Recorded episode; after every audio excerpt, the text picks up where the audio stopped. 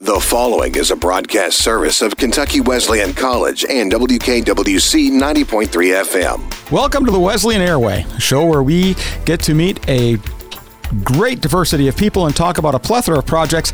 Today, I'm extremely proud to have one of our best and most popular professors, Dr. Kyle Biesing in the mathematics department, join me. Kyle, thank you so much. No problem. Happy to be here. And I, we were just talking about the quandary of having to put in consecutive work days and the difficulty toward the holidays, but we won't get into to all of that. I, I do have to ask you uh, before I get too far into it. I, I, I do want you to give uh, just sort of a history of of yourself and how you got to be at Kentucky Wesleyan College. But I also have to ask, how does a mathematics professor become so popular? Well, uh, a lot of it has to do with my ability to just operate without, uh, you know, self esteem or self dignity. um, I really, so it's actually a funny story. Uh, when I first got here, um, I thought that this is, you know, my first real job. I mm-hmm. have to be this idealized professor type and I did it for six weeks, and I hated it. My students hated it. I can give you some names of people, and they they hated me, like it because it just wasn't authentic. Right. Um, and since then, I've really just strived to be my authentic self uh, in the course of my duties as a professor. Um, and I feel like once students see that you're not a robot and that right. you're a real person and that you actually care about who they are as people, um, you know, they, they just open up in a way that, you know, you don't necessarily always see. Yeah, and that, that is actually really good. And I taught organic chemistry for uh, close to two decades, and and kind of I found out the same thing. You, you just be yourself and and that is the best way to approach the students because they don't want that 1950s caricature of what TV places as a professor, and, and, and, nobody wants that anymore. We didn't want that. And if we look at our favorite professors, most of them were. Um, not in in that mold, and, and they really related very well to the students. So I want to talk to you a little bit more about, about that aspect. But before we go too much further, give me a background of yourself and how you got to be at KWC. So uh, I did my undergrad experience um, at the University of Southern Indiana mm-hmm. uh, in Evansville. And uh, ironically enough, uh, my favorite professor there was very engaging. Uh, I'm still friends with him to that day. It's mm-hmm. kind of the model that I use. Um, and he's really what got me excited about the idea of going to graduate school. So I did a year at the University of Louisville on um, an NSF grant there. Mm-hmm uh, but I really couldn't find like a good research fit for me. Um, and so I ended up uh, transferring and I went to the University of Alabama Birmingham uh, for my master's and my PhD in applied mathematics. Um, and I graduated in 2015 and found a home here. Uh, you know, right out of grad school. Um, and so there was a lot of growth that happened here, uh, a lot of learning on the job. Um, but I really wanted to find a small liberal arts experience where I could have those meaningful relationships with my students. Mm-hmm. Um, you know, my undergrad advisor, you know, came to my wedding, and that's the kind of um, personal relationship that I really thought improved my education. Right. And that's really what you find here. Um, and that's why I just, I, have stayed here. And, and it's funny, the story you tell is a story a lot of uh, professors, especially at smaller institutions, tell. I had the same experience with my undergraduate advisor. He did not come to my wedding. He did threaten to come to my my PhD oral examination, uh, and I I told him that I had paid other graduate students to sit on the outside of the building and keep him away. Uh, so it, it worked out. But he and I are still very good friends. And I think we all have that type of story. And students don't realize that, uh, that we grew up in exactly the same way. And it, it's just that somebody instilled that love of learning within us. Yeah. So I want to go back a little bit. You were at the U of L for a, a year, you said, and then transferred. Mm-hmm. And to me, that's very important because a lot of our students they get locked into a track and and into an area and they feel like they just have to power through that regardless of whatever is yeah. put in their path and you realized that you wanted to go for the higher education, but where you were just wasn't working.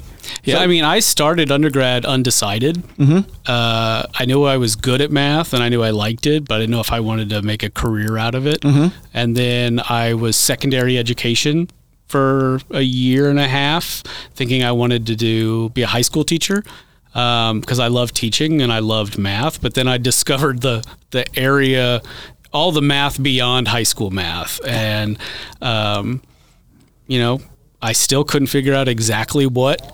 Uh, which of those areas I wanted to do, um, and so there was an amazing opportunity for, at U of L with this NFS, NSF grant that was primarily teaching focused, um, and so I learned a lot there as, as part of that. But I just didn't find my home in a research field there, Right. um, and so it was, you know, I didn't. I, I knew I couldn't commit to getting through uh, graduate school if I wasn't passionate about the area that I was studying. you're putting in so many hours and so much work that if you aren't completely passionate about it, it, it falls apart.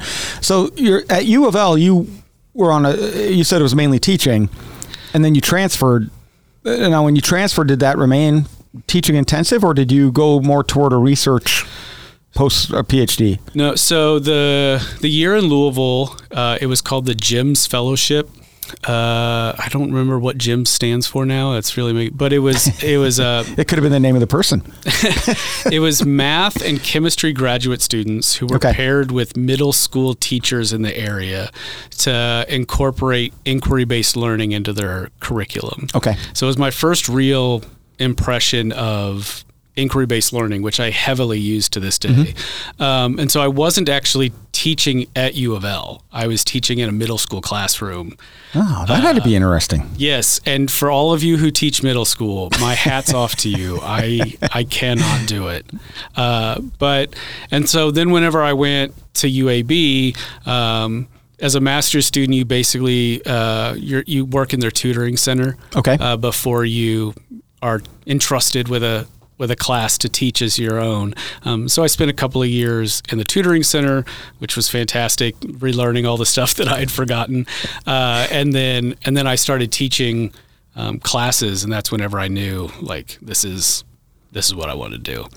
So uh, you obviously did research to get your your PhD with your teaching. When when were you working on your research project? Uh, while I was doing that, I never stopped teaching. Uh, Okay. I I have I had 13 classes as instructor of record under my belt whenever I Wow. finished my PhD because I just I was invigorated by it, um, and so I, I I just kept I kept opting into doing it, and I also opted into teaching the classes that the other graduate students didn't want to teach. I taught a lot of their like foundations of algebra class um, for students that just really don't feel like they don't get math because I really like making an impact on those students to show them that that's not necessarily true, right? Right. That it, you know, you can learn and improve your skills no matter where you are, just Right. like any other skill. So I, I, I did the course coordinators there a lot of favors because you know a lot of people didn't want to teach those courses, and I said I would do it. Um, and then you know towards the end, I mean, because we're not a lab science, I, I, you know, the rest of my hours I can be spending working on my research. You know, my wife is on the uh, the lab side and would have to run gels and Sure. and have hours spent waiting for one piece of data. You know, um, and so it, it's more manageable on the math side to do both. Well, and I have to say it's interesting. We overlap a lot in our thought process. I did the same when I was a graduate student. I always um, volunteered to teach the courses. I loved just teaching the courses, and and I did a lab science, obviously in chemistry. But what I found was if I set up the right experiment, I had at least two or three hours where I could go and, and do my teaching and then come back and, and work everything up. And, and realistically, I didn't lose any time doing that. And it was just so much fun. And I, I think when you do teach as part of your PhD, you get much more out of that experience. And as you said, when you got here, uh, when you started at KWC, it was a steep learning curve in the, in the classroom. And can you imagine had you taken a more traditional non-teaching PhD pathway and then suddenly come into having your own class? Yeah, I, I can't imagine what that's like because it, really what it it consisted of is me just going back to the way I taught in grad school. Right. Right. W- uh, without feeling the pressure of being a professor and having that impact the way that I taught. I was just like, go back to that grad student who's teaching in flip flops and a math T-shirt and and just enjoying talking about you know material that they find interesting and not trying to be some pillar of knowledge that you know is dispensing facts Right. and wisdom. Right. Yeah, they can, they can get that off Google. What they what, what they want now is is uh, a little bit of entertainment and uh, and some fun in getting the knowledge. And uh, it was uh, I I think I started ba- uh, in doing that based on my undergraduate advisor, who uh, where I was enrolled as an undergraduate, all the professors had to wear ties. It was he had to be formal. So he had the ugliest tie set I've ever seen in my entire life. And for years I mimicked dressing in the same manner. I had the I don't know if you ever watched Lucille Ball, the episode where she did the Vitameatavegamin and say that five times fast. I had that tie. I had dolly ties. I had uh, just the ugliest ties you could find is what I would wear into the classroom. And it's just to show people you can have fun while you learn. It Yeah. doesn't have to be tedious. It doesn't have to be something that you just put in. It's not just time you're putting in. It's it's the love of, of finding new knowledge. Yeah, mine is socks. I wear fu- funny socks every day. I've got I've got pie socks on today. That uh, And for, and for those of you out there that, that that is not a pie baked in an oven, that is the the pie 3.14 on and on and on and on. I do have pie pie socks, which Oh, are socks that have baked pies with pie imprinted on the top of them. and you do have to show those to your students when you walk I into the they, I mean, it's to the point that they ask, Yes, "What's yeah. the socks today?" Like, well, they have to. yeah, And and uh, speaking of pie, you took a couple pies in the face. Yes. Uh, and, and you did that for charity. yeah. Uh, the United Way had a uh, a fundraiser where you could pie a professor or administrator or staff Yep. uh, to raise money, and I was partnered with the esteemed President Mitzel, who did me a huge favor by prepaying for some pies in my face uh, to help discourage people from pieing himself in the face. Well, my thought my thought was would they pay to to pie me in the face, or if I prepaid for you? These aren't undergraduates; they don't have a lot of money. I, I, I was doing them a favor. Yeah, I mean the the bar wasn't high to get them to pie me in the face, and so it's not like you're trying to overcome a big hurdle here. and you've done that for a couple of years now. That pie in the face. Uh, I I've done it twice now because Okay. I didn't really do it during COVID. Well, Uh, and that makes perfect sense. uh, yeah. And so yeah, uh, I've done it in the past, and and apparently I'm a I'm a good money maker You're a this good. event. You're a good magnet. Yes, they keep it. Now, I, I have to say, uh, the thing I really enjoy about a small institution is that you can be involved in so many disparate areas, and it makes it so much fun. And I see you at just an extremely wide variety of events. So you've all obviously bought into what it is to be at a small institution and to have fun outside of your area. I, remember when I was a postdoc, I had 43 people in my group. Those are the only 43 people I saw my entire postdoc. And we didn't really get in, you didn't have a chance to go anywhere else. And so talk a little bit about being a professor at a small college and, and what you get to do outside of your classroom. Yeah, I mean, you know, for comparison's sake, 43 isn't that much smaller than our entire faculty here. I think Right. we're at 48, Yes. 49, something like that. Um, and so, like, the ability to know the entire faculty is very reasonable, right? And you can't, you know, just say, I'm going to talk to people in my field because for the longest time while I was here, that was one other person.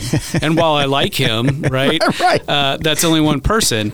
Um, and so there's just by necessity, you have to at least get out of that silo and meet other people.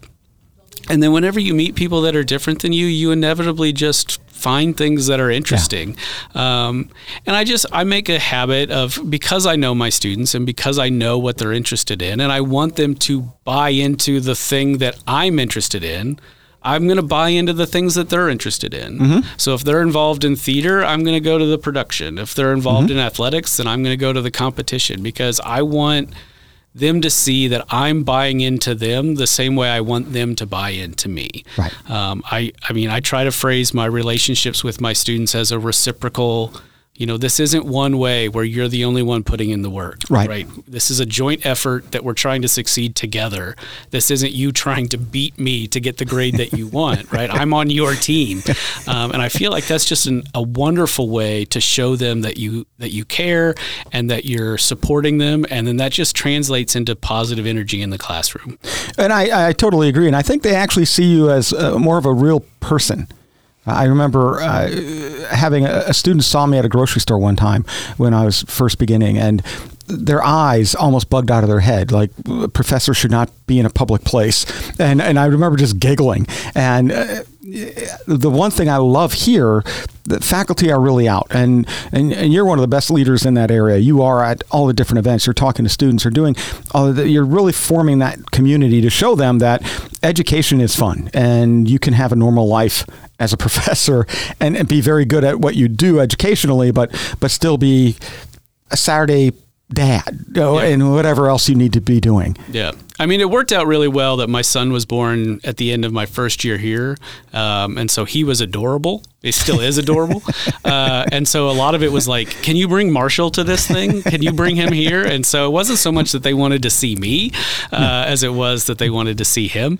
Uh, but that also just got me involved in a lot of things that uh, I didn't even quite know that we had here. And so um, I've, I've liked the, the additions that we've had on campus, like the Stall Street Journal, and, mm-hmm. and, and, ways of just broadcasting everything that's going on, um, because it just makes it really easy. Like you don't have an excuse to not right know what's going on on campus, and I think it really helps people to just try new things. well, and even this radio show, we have 25 students who work in this radio station alone, and they get to broadcast a diverse array of, of programming. I always listen to the station, uh, except when I'm on, then I turn it off. But I always listen to what the students are doing, and, and it's so interesting, just so much fun. And that that is something they don't get that opportunity at a larger institution either. Yeah. So, and I also enjoy that you know, from the students that I'm aware that are involved with the radio station is they're not all communications majors, right? Right. Because, you know, at a school like this, you kind of have to be interdisciplinary. Like a yeah. math club is not solely based on from math students because